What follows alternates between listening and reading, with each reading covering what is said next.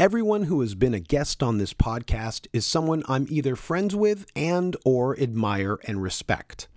I've kept this standard for all one hundred forty episodes so far. Occasionally, there's the marquee guest whose appeal stretches out and brings this podcast welcomed exposure, like Duff McKagan, Henry Rollins. Most are respected musicians, comedians who have a reputable C V and cred that stretches for days. Often I'm nervous before a podcast begins. The guest is someone who I'm excited to have on and curious to find out where our discussion will take us. But I don't think I have ever been as nervous as I was on this next episode. This is my talk with Mal Sharpe, the famed Man on the Street, and one half of the legendary comedic prank duo Coyle and Sharpe. To me, in my world, on my personal list of luminaries, Mal Sharpe ranks very, very, very high. Here is a man who helped pioneer the public prank or put-on. Andy Kaufman, David Letterman, Howard Stern, Jackass, Sasha Baron Cohen, Nardwuar the Human Serviette, M T V's Punk'd, they all took and were inspired by, whether they realize it or not, Coyle and Sharpe. For listeners who are unfamiliar with the duo, I'll explain here, and I'm also going to do something I've never really done before, which is play bits of the guest's work during the podcast. This is on Mal's request, and it makes perfect sense to me. This puts the discussion I had with Mal into context, and will be able to hold everyone's attention, because believe me, Coyle and Sharpe were so funny. I guarantee you, if you just hang on to the bits, you will be busting a gut, laughing your ass off.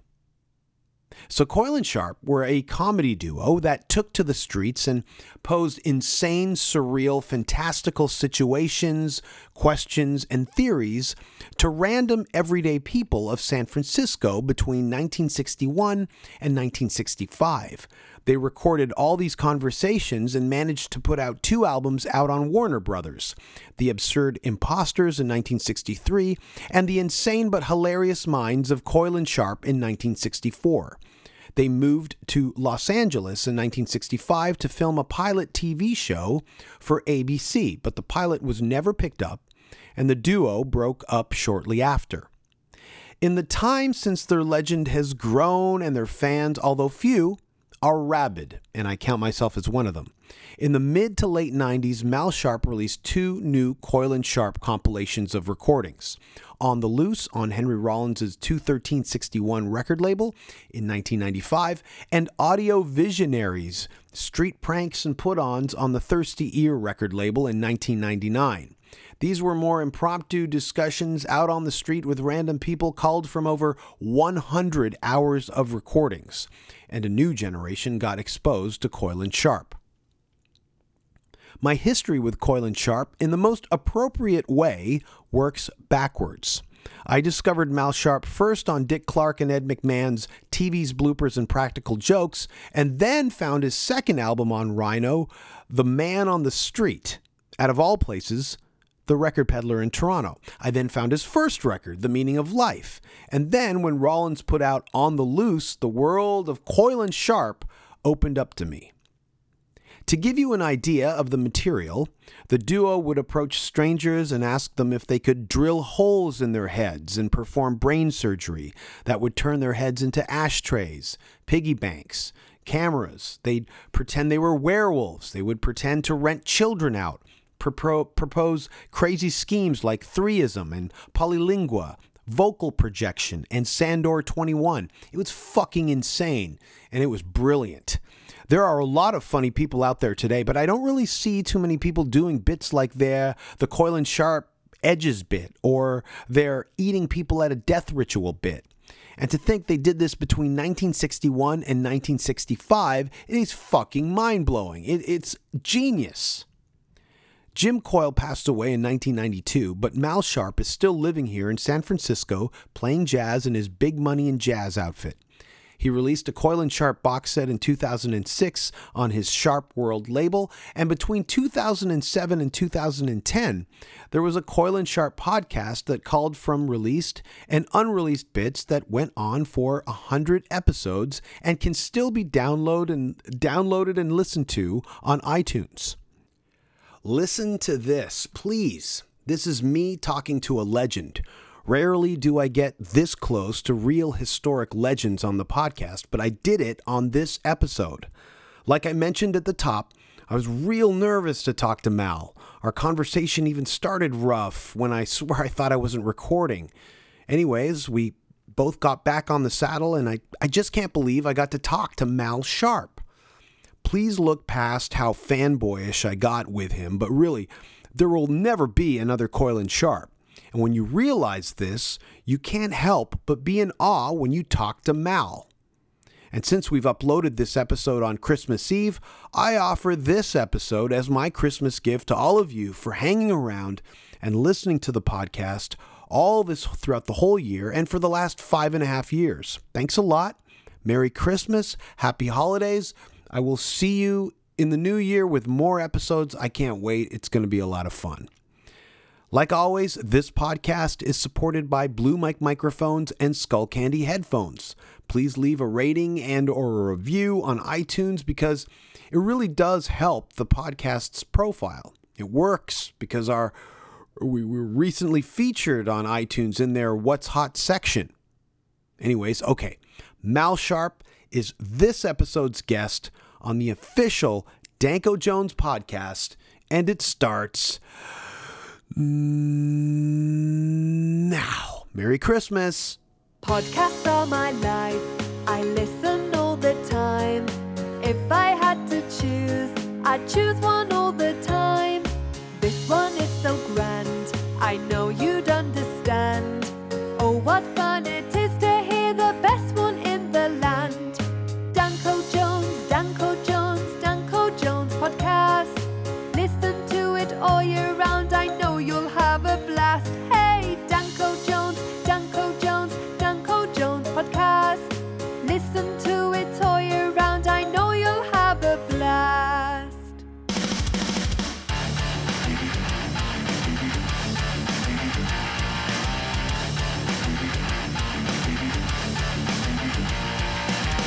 Thank you for listening to the Danko Jones podcast.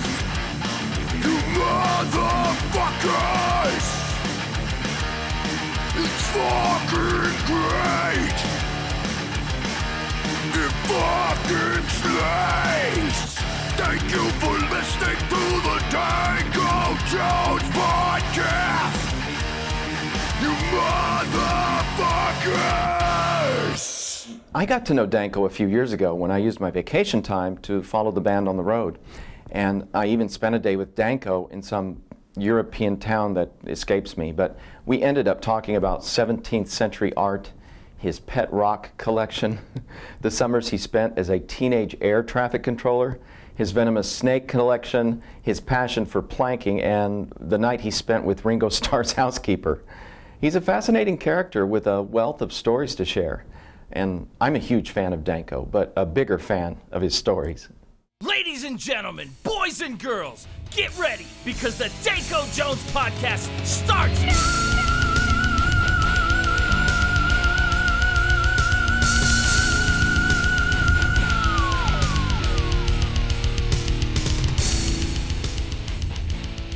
I just want to say I'm, I'm a little nervous talking to you because I'm a huge fan.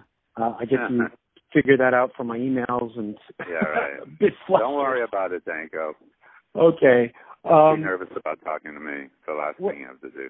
I've I've heard your voice in the most fantastical ways for years, so it's it's a bit of a it's a bit surreal.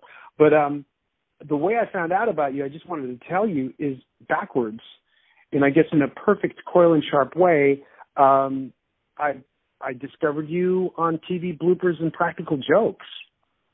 Um, oh, yeah. When you were doing the Dick Clark and uh, Ed McMahon show as The Man on the Street, and then I found your uh, nineteen eighty-four album in a record store, and I bought that, and then I found Meaning of Life, and then in the earlier mid nineties, Henry Rollins put out the Coyle and Sharpe C D On the Loose, and then I was back lo- a long ways. Yeah, and then I was looking at the photo, and I'm like, that looks like the guy, the Man on the Street. And so I worked my way completely backwards to discover just who you were and Coyle and Sharpe and everything. And um, now, of course, I've worked my way forwards. And um, it wasn't until that On the Loose C D that I kind of patched everything together. And then when I heard On the Loose, um, I couldn't believe that this was done in the early sixties. So my question, I guess, I have a million of them, and I know you guys, I know we don't have a million years to, to talk about it, but how how did you um, how did you guys patch this idea of going out into the streets? And, and I understand in the early sixties, it, it was just a different world, uh, a more trusting world. But how did this all come about? Well, I met Jim Coyle in this uh, sort of boarding house in San Francisco, and he liked to put people on. I mean, he was a pretty strange guy. And I don't know, one night he was sitting at the table with these three girls, and he was telling them, I didn't even know him, you know, I was just sitting there, that he somehow was in some experiment where he would go out to the headlands in San Francisco and lie on rocks, and they would uh, transmute his age or something, and that actually he was... He was a Spanish Civil War veteran, but he looked much younger now since he'd been in this project. And the girls were just agape at the whole thing, you know what I mean? And I'm, I was like, who is this guy? You know? And uh, so I walked up. He had a room actually near me. And I went inside, and it was filled with, you know, L Ps, Bruckner and Mahler and all this other stuff. And I said, what are you doing down there? And he just started laughing and told me he just likes to put people on. So uh, that's the expression we use then. Is that an expression we use now? Put people on? Yeah. Uh, I'm Punk, a, some, yeah, Punk'd, I would say, is the more modern version. Yeah, the more modern version. Put on. Um, I, I prefer put on. Yeah.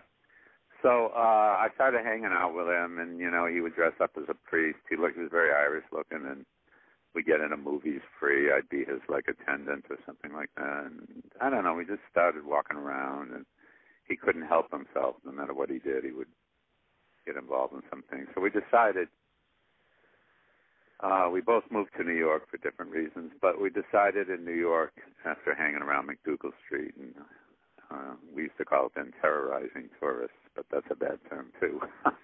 yeah, t- with today, yeah. Yeah, yeah. It's changed, you know. Uh, anyway, you know, we try and sell them toasters and things like that on the street. It's just bad, you know.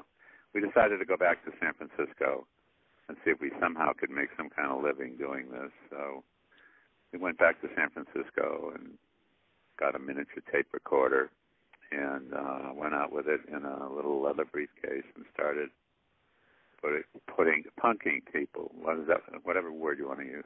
Right. Yeah, putting people on. And uh, and that's how it all started. We had no idea what we were really going to do with any of this stuff. We just started collecting it. So, I mean, it was it was it was Coyle who, who brought you into the world, his world of the con, so to speak. Yeah, definitely. I don't, I don't even know what attracted me to it, but um, at the beginning, because I had gone to Boston University School of Communications, I know how to turn a tape recorder on and off. Right. Uh, not a digital recorder, but a tape recorder. So I really just went with them, held the briefcase, and turned the thing off, on and off, and slowly started to kind of get engaged with him as his partner in these endeavors. And uh, so that's, you know, one thing led to another, and here we are. Do you think that uh, new techniques in the film are making Hollywood films better? Yes, I do, actually. Do you feel that a new technique of vocal projection could conceivably meet with an open mind on the part of the public? Well, with We View to Myself, I'm in favor of any new technique, see how they they do, and then judge them after they come out. Can we give you an example of it now, just to get your reaction to it? If it's quick. Okay, fine. We'll be very quick. Here we go. This is a scene. I'm a detective. This gentleman is some type of criminal who has a weapon. You you got that gun? Give me the gun. Gun gun gun gun. You can't have the gun. I won't give you the gun. Give me the gun. Gun gun. I want that gun. I want that gun. I want that gun. Give it to me. Give it now now now. It's my gun. No no no. Give me give me give me give me. I want that gun gun gun gun gun gun gun gun. Give me the gun. Could you try now with ourselves to speak in this manner, and then we'd like to ask your opinion. Very much doubt it. Let me just show you that you can. Simply ask us the time. Simply say, would you give me the time? Just quick. Well, the problem with giving you the time is, I mean, there, there's no deep emotions involved. Do you in want that. to take something more emotional? I mean, would you oh. like to take part in the, let's oh. say, the detective scene again, where you would say, uh, Lee, stay away from the gun, stay away from the gun. Would you feel that more intensely? I, I'm just saying, I'm, I, you could do it under that circumstance. Yeah. So you're saying the time. I mean, I'm just saying that, that there would have very little real meaning to it there. All right, let's do it this time. You're an associate of Mister Coyle here, uh, but you're telling him to stay away from the gun, and I have the gun, right? Yeah. Okay, your, your role is stay away from that gun, stay away, don't get near the gun, don't get near the gun, okay? Okay. Okay. Right. Give me the gun, give me the gun. You can't have the gun, you can't have the gun. Stay away, stay away, stay away, stay away, stay away, stay away, stay away. Give me, give me, stay away, stay, stay away, stay away, stay away, stay away, stay away, stay away, get away, get away, get away, get away, get away, get away, get away. Thank you, thank you, thank you, thank you, thank you, thank you, thank you, thank you. You're welcome, you're welcome, welcome. Thank you, thank you, thank you. The thing that makes these bits so classic, and they they stand up today and they can like make anyone laugh. Whereas if you hear some, you know, some, you know, comedy that's maybe a decade old or two decades old, it just doesn't stand up. Um, these bits were just so cerebral and there, it just came from left field and they were well thought out. What is the process of these bits between the two of you? How did you guys come up with some of these crazy ideas? This was a very valuable lesson to me. Uh, we would get together every day before we went out on the street. We'd meet in a coffee shop in San Francisco's North Beach, maybe. And uh, we had a big manila envelope that had the releases in it. We had to get releases from people. And on the back of that manila envelope, we would sit there and just kind of come up with premises. You know, like I'd look out the street and see a, a telephone pole, and I'd say, uh, okay, you know, be a human telephone pole. Okay. So we'd write that down as an idea, you know. You know, would you be a human telephone pole? Um, uh, maybe there'd be a travel poster of uh, Venice, Italy, or something like that. And um, we, you know, have a premise of uh, can we trade your brain for the brain of a person who lives in Venice, Italy? Right. Uh, you know, and they'd go, well, why Venice, Italy? I don't know. And we were off. But we definitely had a whole list of these things every day. And some of them would work and some of them wouldn't, or some of them we'd fall into a situation where when, a, when it hadn't worked earlier, it was just perfect, you know. We'd walk into a drugstore or something like that and try and buy right. operating, operating equipment. Because um, Jim was going to operate on me. So, uh, you know, we just we were thoroughly prepared, and this really helped me out through the rest of my career. I mean, to sit down and prepare before you go out and not think of this thing as, a, uh, you know, just we would ad lib sometimes, you know, or, uh, you know, often. But, you know, being prepared and having a bunch of things, so you start you started out the day with something to uh, grab onto before you went out on the street. And I've I've had to use that, for, you know, that same thing. I call it premisizing. For years doing radio commercials and, you know, just write down every idea I can think of, you know, for the product. Um, so that's, was, how, that's how they sort of happened, you know. One, one, you know, they just got triggered off by something we're looking at or something that was in the paper. Was there, um, so for example, you take an idea like, I don't know, the first thing that comes to my mind, threeisms. And um, would you would you uh, approach maybe, you know, it sounds amazing on the album, but were there like four different takes with four different people that just didn't cut it? And you chose the best one or? Uh, no, I think that's the only one we ever did of that one, that particular one. You know, there's a lot of that. Um, There's a lot of that new age stuff, you know, was starting to develop here in San Francisco. Right, right, so, of course. So threeism was a new, a new concept that right. we would get on the bus with this guy, and there'd be three of us, and yes. he would now be living in threeism, and and uh, you know, and the feeling of being on the bus, you, you know, with all these other people. Um, the best part of that bit is when Jim Coyle uh, is trying to convince him, and the way his voice sounds, it sounds like it's a convincing voice, but what's coming out of his mouth is is an even worse uh, uh, premise for the for the victim. You know, we want you to we want you to leave your life now. Of course, we want you to make that decision now. He's trying to convince him in the worst way possible. I thought that yeah, those yeah. are the moments that make me yeah, let crack us come up. Back with you right now to your rooming house or, you know, to your apartment, and we will start to live as three, you know.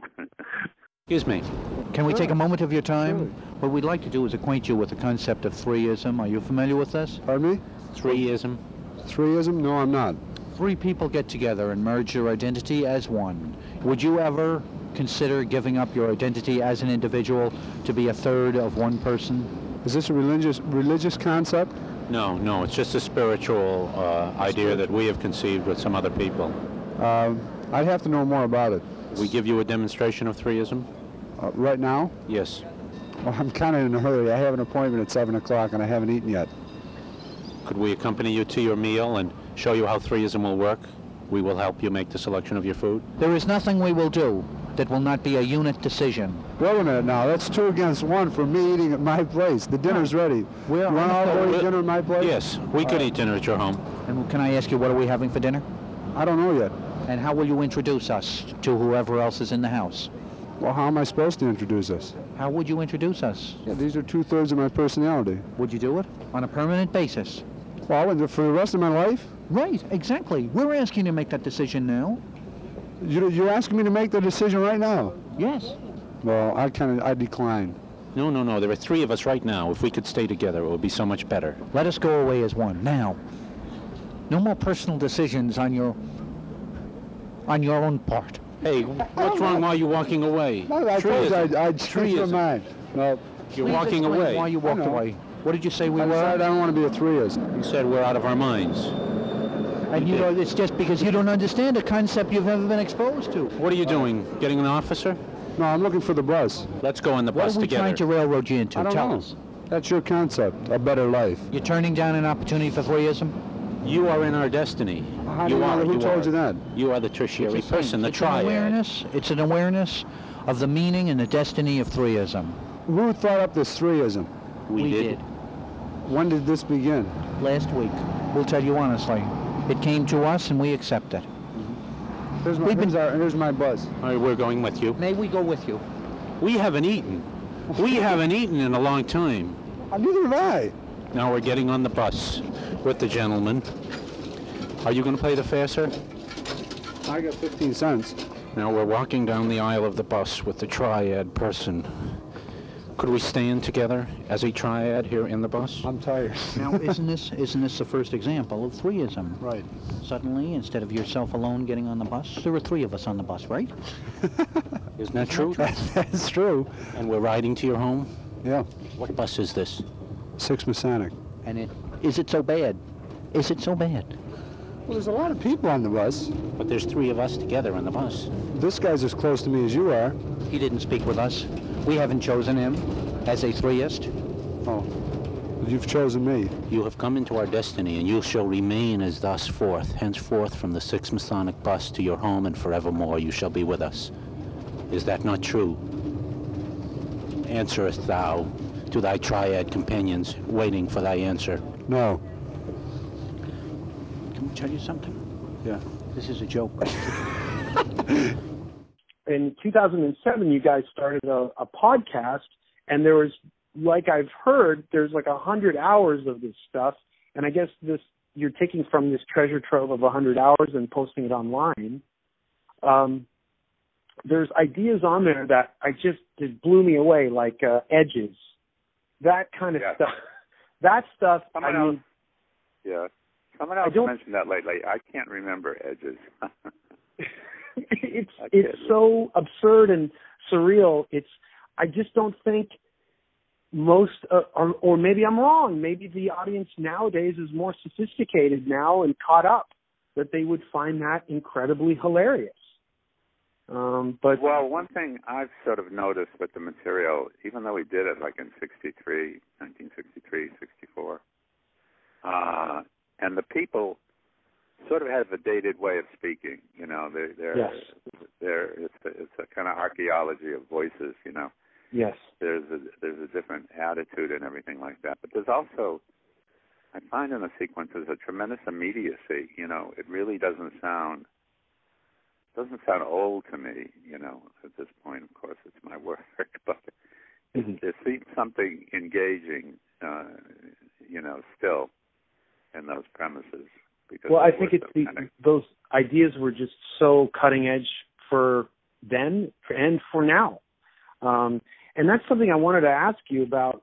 Well, not ask you, but just kind of mention it if you have observed this yourself. The, the people you approached on the Coyle and Sharpe stuff in the early sixties, the public changes. Like after J F K, after the Vietnam War, you hear the change on your solo albums where the people are more guarded, more jaded, a little angrier. Um, it's, it's quite an interesting look, um, a juxtaposition of, of, of just American people, just everyday people. I don't think that, I don't know if, the, you know, I don't know if I agree with you. I, I, Of course, I, I wasn't with Jim then, uh, yeah. and it was sort of a different kind of thing when I was on my own. But, uh, no, it was still pretty much, still relatively tame man on the street thing, you know. I think later when there were a lot of these uh, kind of things on the street, different shows doing things with, uh, you know, Man on the Street kind of interviews, other people doing them. People got really hip, and they, as soon as you propose some kind of crazy thing, they say, where's the camera? Right. You know, when the media was yeah. so, you know, obvious. Yeah. Uh, and then they were also very paranoid, you know. I mean, if you if you said something to, to them that, uh, that kind of um, threatened a little bit of uh, insecurity in them, you know. Yeah. They'd get really nervous, you know, if I said something like, you know, we, uh, you know, we want to rob a bank and we want you to go inside and get the money. And, and uh, you know, we'd be outside. This is just for a film and we're going to quit filming all this, you know, that sort of thing. Yeah. You know, if you did something that, you know, that now or first of all, people just think, that, you know, everybody's got a gun. Yep. And, you know, uh, and uh, that's it, that's when it started to get harder to do. You know, people were just more skeptical. And, uh, you know, the media kind of caused that in a way. Because we were pretty unusual, you know, two guys standing out in the street in nineteen sixty-three with a tape recorder. Yeah. You know, a lot of people hadn't seen that, and they were a little in awe of it, too, back then. And they sort of respected the uh, the journalists from the radio station. Right, yeah. Yeah, you commanded a lot more respect than than yeah. how they're looked on today, yeah. Yeah, today, you know, they're ready to, you know, moon you in thirty seconds to get on television, you know. Yeah, right, right. Am I going to be on? Yeah, what do you want, you know? And also, you know, because they know it's for television or radio, they try and turn on and, the, you know, try and turn on and be clever, and that's always a tough thing to deal with because you don't want them to be canned, you know. You want them to have fresh ideas. And so a lot of things became harder. When... wanting to be in the spotlight and, and be be kind of a star for a few minutes. Yeah. You hearken on that. Everybody's David Letterman now, you know. I mean, yeah. Uh, so you hearken on that on, on, on, like, there's that one bit I remember on the Coyle and Sharpe recordings where You're, you're describing this job that you want this guy to work in, and it's a living hell with wolverines and maniacs, and he's all for it. And it's kind of, you know, it, it kind of led with what we have now, like people willing to do anything, Fear Factor, and people willing to do anything just so they can be on T V and maybe make a quick buck. Yeah, yeah, or become a celebrity.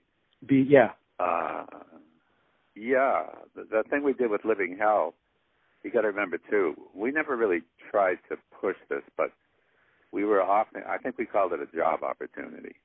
I think right. we called it a job opportunity. Right. And you'd right. go down in this shed uh, below yeah. San Francisco, and there'd be uh, piranha fish and moats, you know, right. and you'd have to swim through, and we'd give you an armband that say you were non-combatant because the animals and the fish were fighting with each other, and there were hawks in the air, and and uh, um, you know, it's just it was just kind of fantastical.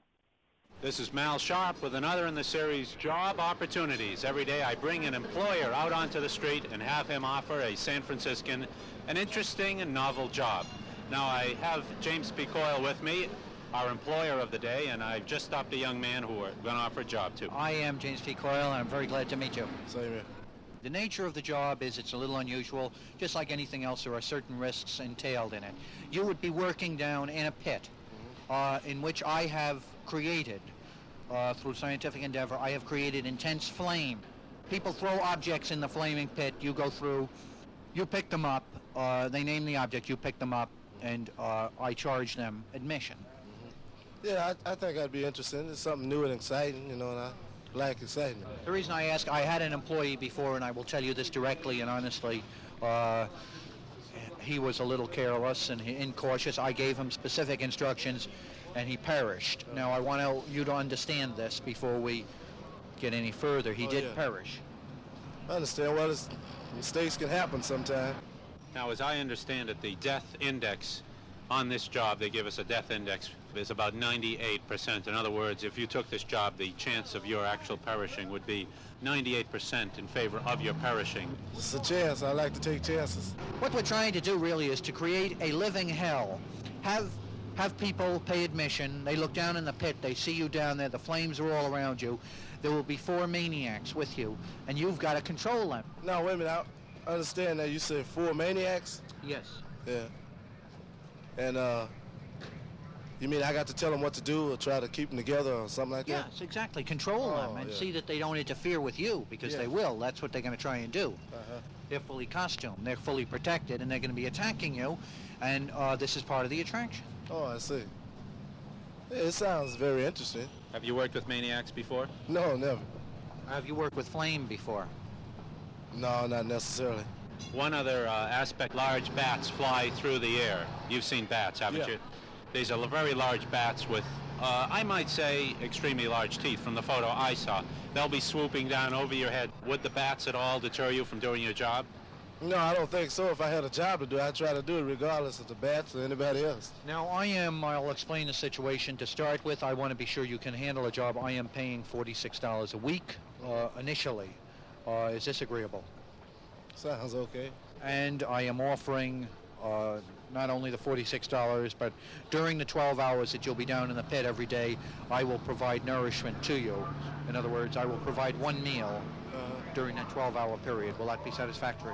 Sounds okay. Have you ever consumed bats? No, I haven't. Would you look forward to the idea of actually consuming uh, bats? Eating one? Yes. I guess so. In other words, your lunch, you go down and open up your little brown paper bag that Mister Coyle had prepared, and inside there, there would be a bat, and then you would just prepare it down in the flames. Oh, I had to cook it myself? Yeah. Oh, no. Why? Oh, no, I, well, I could, if you could cook it for me, I wouldn't mind eating it, but, you know, what? A bat. Yeah. But as long as I didn't see it cooking, you know, I think I could devour it. Have you ever had any experience with snakes, large snakes? No. See, the bats, uh, the bats actually, they're foes down in this pit. The reason why the bats are there is because there are snakes in the pit. Uh-huh. The bats attack the snakes, and the snakes will be curling around your feet as you're trying to handle the maniacs. Yeah, I'm now, not scared of snakes, though. What? I'm not scared of snakes. Are you at all, and be honest, are you at all afraid of the maniacs? No, not really. What are you going to do with them if they start attacking you? Fight them off. And this is what the people pay for. Uh-huh. The people who are looking down in the pit pay to see you surrounded by flames, uh-huh. picking up objects that they throw down to you. You're, you'll be attacked by the maniacs and the bats. The snakes will be crawling at your feet. This, you understand, this is what the people pay for. Yeah. Well, it's, they pay to see it, uh, give them their money's worth. Now, do you, uh, what I'd like to know is that you fully understand the job. Can you, in your own way, recapitulate what I've told you about the job so that we know that you do have an understanding of it? Yeah, it seems to me you want me to uh, work in uh, some kind of a pit. As you say, you're trying to develop a living here. And uh, in this pit, I wear some sort of a uniform, and it'll be a lot of flames. And uh, I have to work with uh, maniacs, and watch out for bats flying around. And uh, I'll get one meal a day. I'll be in there for twelve hours, and I'll have to eat a bat. And you will take the position. Yeah, I, I like to try it. Now, with all these ideas, and, and you mentioned, you know, you can't get away with it. Now, was there any time that you and uh, Jim Coyle did get in trouble, whether it's with, you know, the police or with, like, people you approached, or did they turn the prank around on you guys? Like, I'm sure there must have been a few incidents. Yeah, well, when we signed up with uh, Warner Brothers Records, we were quite excited about that. This was mm-hmm. our first record. And um, they told us that because we were joining Warner Brothers, we'd have to take a medical, a little medical exam, and that Doctor Cohen would be here in a few minutes. And a few minutes, we were just sitting alone in this room. A few minutes later, Doctor Cohen came in, and he had a little, you know, doctor's bag, and he took out this glass, and he said, uh, just go down to the restroom here and give me a sample. You know, he gave it to me. And I walked down the hall to the restroom, you know, and peed in this glass, you know. But then I was trying to bootleg it when I walked back because all the secretaries were sitting along there. You know, you can't go walking down the thing with a, you know, glass of urine in your hand. Right. And so I sort of bootlegged it back there, and then Coyle gave his specimen, and um, and we would see. He says, uh, you know, I'll analyze it, and I'll be right back. And two minutes later, they opened the door, and the whole staff of Warner Brothers Records was out there double over laughing. They all had known what was going on. Oh, and wow. It was kind of funny how we tried to, you know, hide the specimens and that sort of thing. So we did right. get taken in. Right, right. Wow. Yeah. That's yeah, amazing. So, yeah, it was a good one.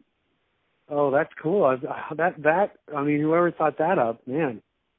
Yeah, they said they spent hours working on it, you know, trying to figure something, get us, you know, and they got us big time. I mean, we were so excited to be there, you know. Well, we're in Warner Brothers. We have health insurance. Right. Can we have your name, please? Uh, Stan Winsack of Santa Barbara. Of Santa Barbara, California, yes, Stan. Sir. Do you listen to radio jingles at any time? Yes, I do. We at K G O have devised a new radio jingle. Actually, we've devised a series of several new ones. We're going to give you one today, get your reaction to it. If you like it, maybe we'll go ahead with it. Uh-huh. Okay? Okay. Okay, fine. Here's the first K G O jingle. K... K... G... O... K G O. O... K G O. K... K... G... O... K G O. Radio in San Francisco. K G O. Co. No. Why? What? Be honest. The jingle was too long, and it didn't send a message quick enough. It didn't? What, what message? Did you get the message that we yeah, think it, it's it, a lovely city? Yes. Oh, there's no doubt that it is a lovely city. It didn't really send me, and I appreciate good jingles. I like them very much. Can we try another one for you? Yes, if you please. Fine.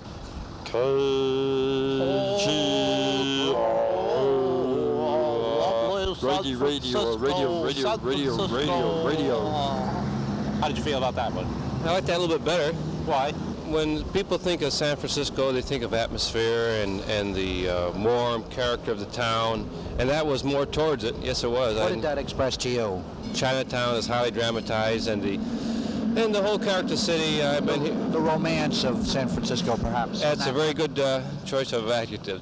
Now, can we give you a final uh, jingle and get your reaction to it? Fine. Could you do this? Could you just hum while we sing our final K G O station break? Okay. All right. You start humming, then we'll start singing. Are you ready? Okay. One, two, three. You hum, and we'll... K G O, K G O, K G O, K G O, K G O, San Francisco. You mentioned that you had, like, whenever you'd approach someone, you'd have like a release form for them to sign.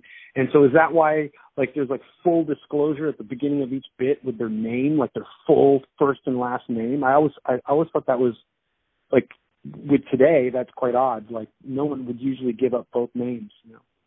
Yeah. Um, yeah. I think it was just a way of loosening people up, you know, getting, uh, size them up a little bit.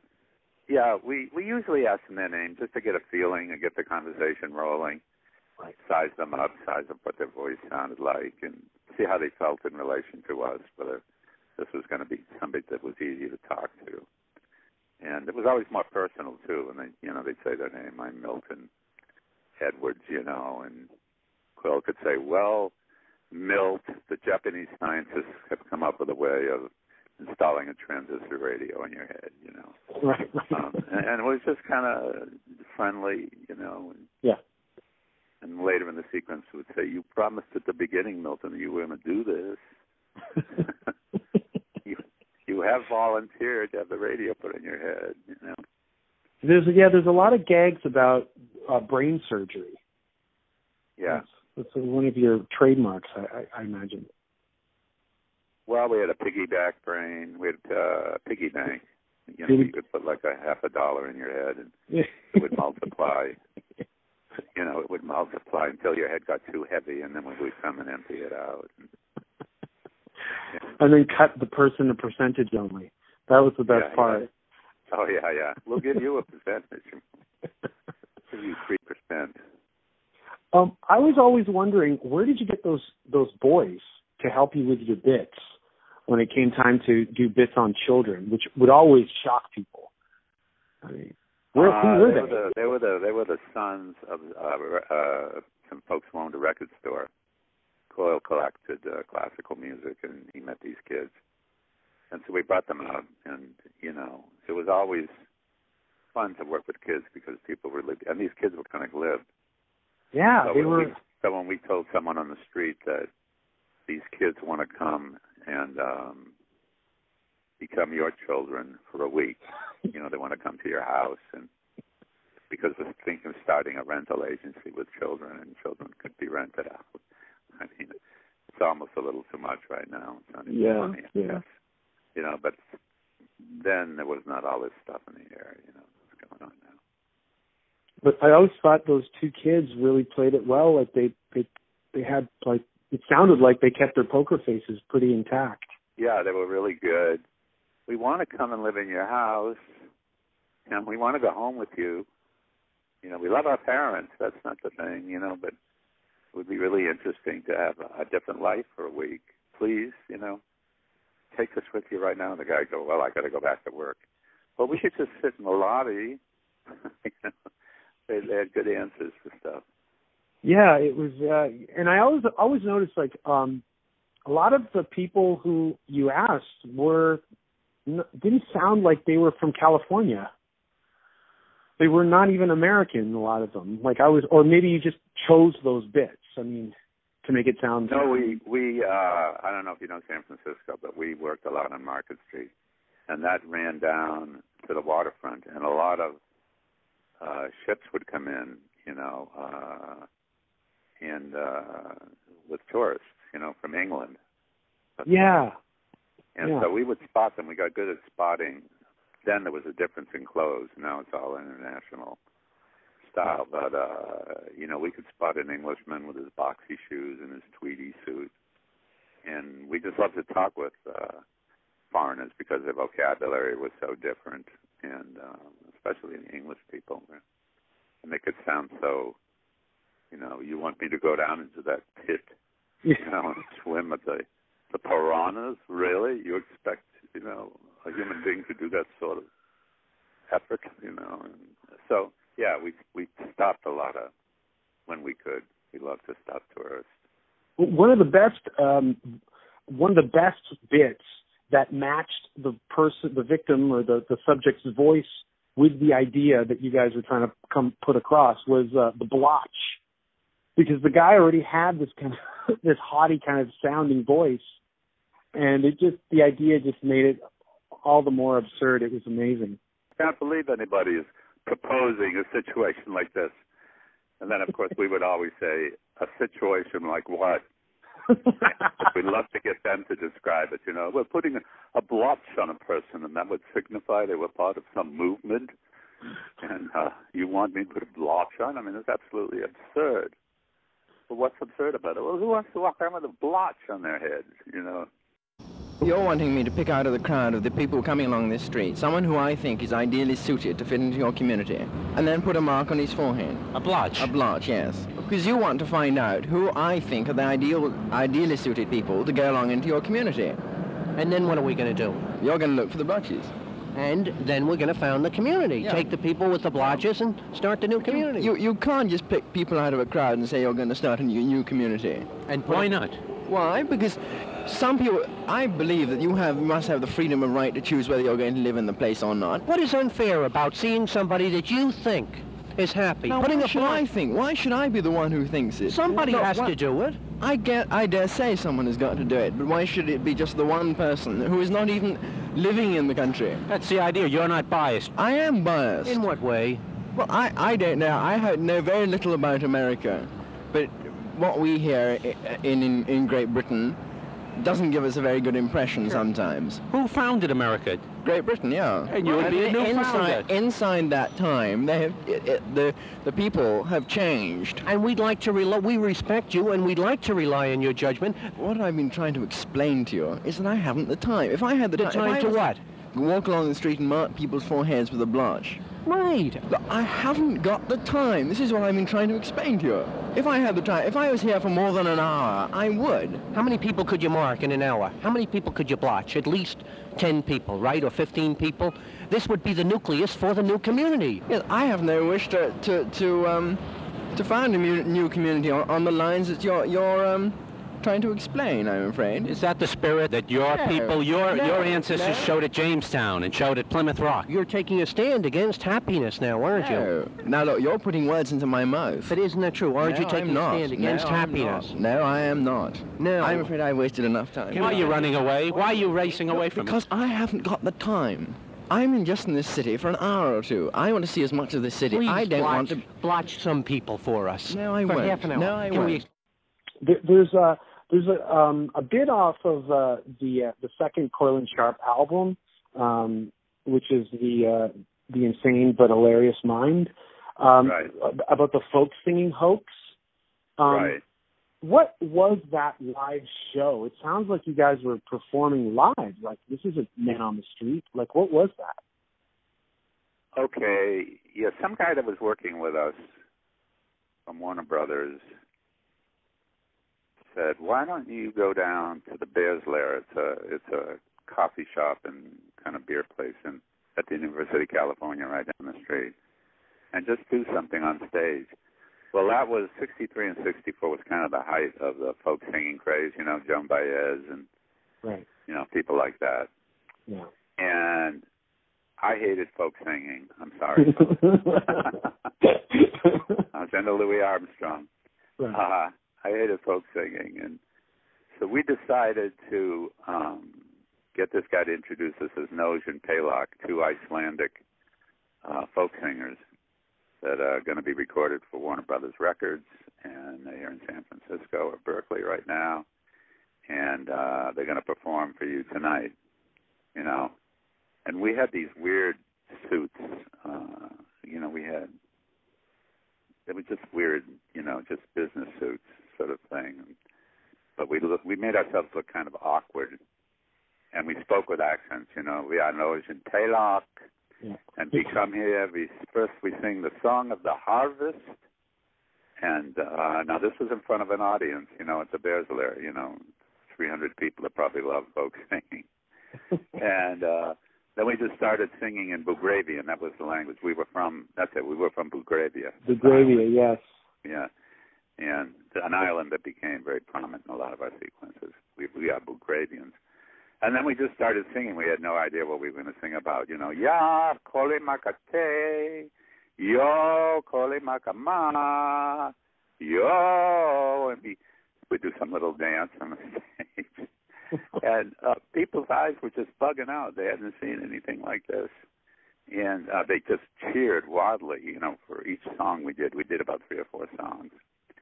And then uh, our friend came back up and he says, I got to tell you, you know, they're really not, they're really not Nose and Paylock. They're Jim Coyle and Mal Sharpe, and and uh, they're doing a new Warner, Warner Brothers record, and uh, they do, you know. And they, there's this big groan from the audience, oh, you know. But, but it was a very enjoyable thing for us to do, especially me, because I I love sort of, I know this is a little sick, but I love sticking into the, the folk singers. I just I just didn't like that style of music, you know, the endless verses to uh, Irish sea chanties and things like that. Well, I mean, I mean, you make it very clear the kind of music that you like, even on your solo albums, especially the inclusion of uh, Neil Sean from uh, Journey. I love that bit. That's the best. Yeah. Well, I worked for this radio station here in San Francisco, K M E L, for a year after the Meaning of Life album came out. Right. And uh, so I got to go to all the rock and roll things. I was the oldest one in the station. I think I was forty-four then. Mm. And um, they found it quite amusing. We'd be like riding out to some big concert at the ballpark. And the radio would be on, and they'd say, who's that on the radio right now, Mal? I said, geez, I don't know. I don't know one group from another. They went, it's the Rolling Stones. You know? And, uh, no, but anyway. Uh, oh, that's great. So, yeah, so a lot of those things, you know, like you just mentioned there, there were done while working for Cameo. The Camel. I, I know you don't like folk singing. I know you don't like rock. What was your reaction when Henry Rollins reached out to you to release that On the Loose C D? Did you did you go back and listen to Black Flag or the Rollins Band or any of his uh, of his bands? No, I thought when this girl called me up and said, you know, Henry Rollins wants to talk to you, I um, I immediately thought it was Uh, Rollins from Rollins and Jaffe, the uh, producers of a lot of the Woody Allen movies. Oh, I didn't know Henry Rollins. I didn't know, and, and you know, the girl at the office said, "I can't believe this. You don't know who Henry Rollins is." I said, "No." So she sent me something. Henry is a great guy, and and he really encouraged us. And he, like you, he knew a lot of the sequences verbatim, and. Uh, and, uh, you know, could repeat lines back to us that even I couldn't remember. And uh, another one of our big fans was Andy Kaufman. Do you know who Andy Kaufman is? Oh, of course. And that makes yeah, total yeah. sense. Yeah, that makes Andy. Sense. And I liked Andy's stuff, too. You know, the right. idea of he would go on stage, we'd see him in, in Los Angeles when we lived there, and he would go and he would just start reading some John Steinbeck novel. And he would go on for like an hour, and people started screaming at him, "Stop it! All right, enough for him." Henry just kept, and uh, you know, uh, so it was really charming. You know, there were all these oddballs out there that liked us. Did we you, weren't a big you, thing. We weren't a big record seller or anything like that. But. Have you ever heard of a? I'm from Toronto. I'm calling you from Toronto. Have you ever heard of a Canadian named Nardwuar the Human Serviette? The Human Serviette? Yes, he's a personality. He's a radio personality. He became a um, a kind of a T V personality. He's in a band. He sings in a band, et cetera, et cetera. But he, I swear to God, he, he took from you, like, an ode, an ode to you, where he was able to get into a Mikhail Gorbachev news conference, and uh, he asked him, out of all the world leaders you have met, who has the biggest pants? And I swear, that's just like, what's your favorite fish? Yeah, yeah, right. Yeah, right, right. I, I always wondered if you'd heard that. No. What's your favorite fish? Which I asked at the uh, Democratic Convention um, when Geraldine Ferraro was nominated uh, for vice president, I guess. And the crowd went wild, especially the women. women. And I just started walking around. Are you excited about this? I'm, I'm thrilled about it. Really? Why? It's a women's moment and everything like that. What? What's your favorite fish? What? You know, well, that, that uh, somebody told me that somebody did that bit outside of Parliament in England. You know, I'd occasionally get these things. That, right. You know. Well, me being familiar with your albums, when I heard that bit, I was like, wait, why is this familiar? Why have I heard The Biggest Pants is great? And he got, you know, he got a little bit of uh, notoriety and a little bit of a write-up in the news, but nobody nobody referenced you. And I always thought, he, I mean, I, if I ever see him again, I'll, I'll ask him about that bit. But it what's definitely his, what's was, his name again? Nardwuar the Human Serviette. That actual moment is on YouTube, and I can email you that moment. Okay. I'll email you the clip. Okay. But uh, thank you so much for this. Um, okay. Okay, Danko. Well, thank you very, very much. Thank you, Mal. This has been a pleasure, an honor, a thrill, and it's made my week. All right. Well, anytime. Good luck on your podcast. Thanks a lot, Mal. Okay. Ciao. Bye-bye. Excuse us, we have a what we call word trade. We stop people in the street. We exchange a word for something that they are carrying. What is this you have in your hand? It's a cake. Uh, my cohorts at work are going to consume it. Can we trade a word for your cake? Well, I should say not. It's an attempt to introduce something that is non-solid into the world of solids, into the world of matter. A word is essentially non-material, right? Yes. The cake has substance and therefore yes. is matter. That doesn't sound right to me at all. In what way? Well, a cake is something you can, it's you can see it and it's there. Words are, are just vibrations. I mean, you can always... Words can change a man's life, can't they? Mm, yes, I would say so. And can the cake really change a man's life? Has Which has had more influence in the history of mankind, words or cake? Well, it all just, I say it all depends where the words uh, are placed. Are you opposed to literature? Uh, no, I think it's great. What do you place more emphasis on? Be honest. What do you have more respect for? The ability to communicate or cake? See, the cake uh, isn't all mine, see, and I don't have the right to, to exchange it for the words, see, otherwise I, I might, I don't what are know. We, what are we asking you to do? In essence, you're, you're saying that words are more valuable than cake, and you're, you're saying that you're going to give me the words in exchange for the cake, and... Uh, Even if we were going to give you, oh, a pronoun? Uh, the type of the word would, would have no value as far as I'm concerned. Uh, what do just, you mean? Yeah. You would have full use of whatever uh, etymological units we gave you. You realize you would have full use for the remainder of the day. This wouldn't be a restricted I think usage. I, I think I'd have use of it uh, whether you gave it to me or not. See, a word you, you, you can't... No, uh, not because we, we hadn't made the exchange. Let us give you an entire clause. Is this, uh, this clause is going to be of any uh, significance? I mean, is it going to uh, tell me... It's up to you. I don't know, or... It's up to you how you use it. You say that I'm going to use this clause if you were to give it to me. Is that it? Uh, yes, I mean, and you might use it to your own you value. Might, you think it might be some value to me? Uh, Probably more value than the cake. We're doing it not to get the cake, or we're doing it to interest people in the value of words. No, I don't think so. Mm-hmm. I originally had the word his in mind, which was a pronoun mm-hmm. you were going to have use of for the entire day. Or we might have given you the word there, mm-hmm. the possessive word there.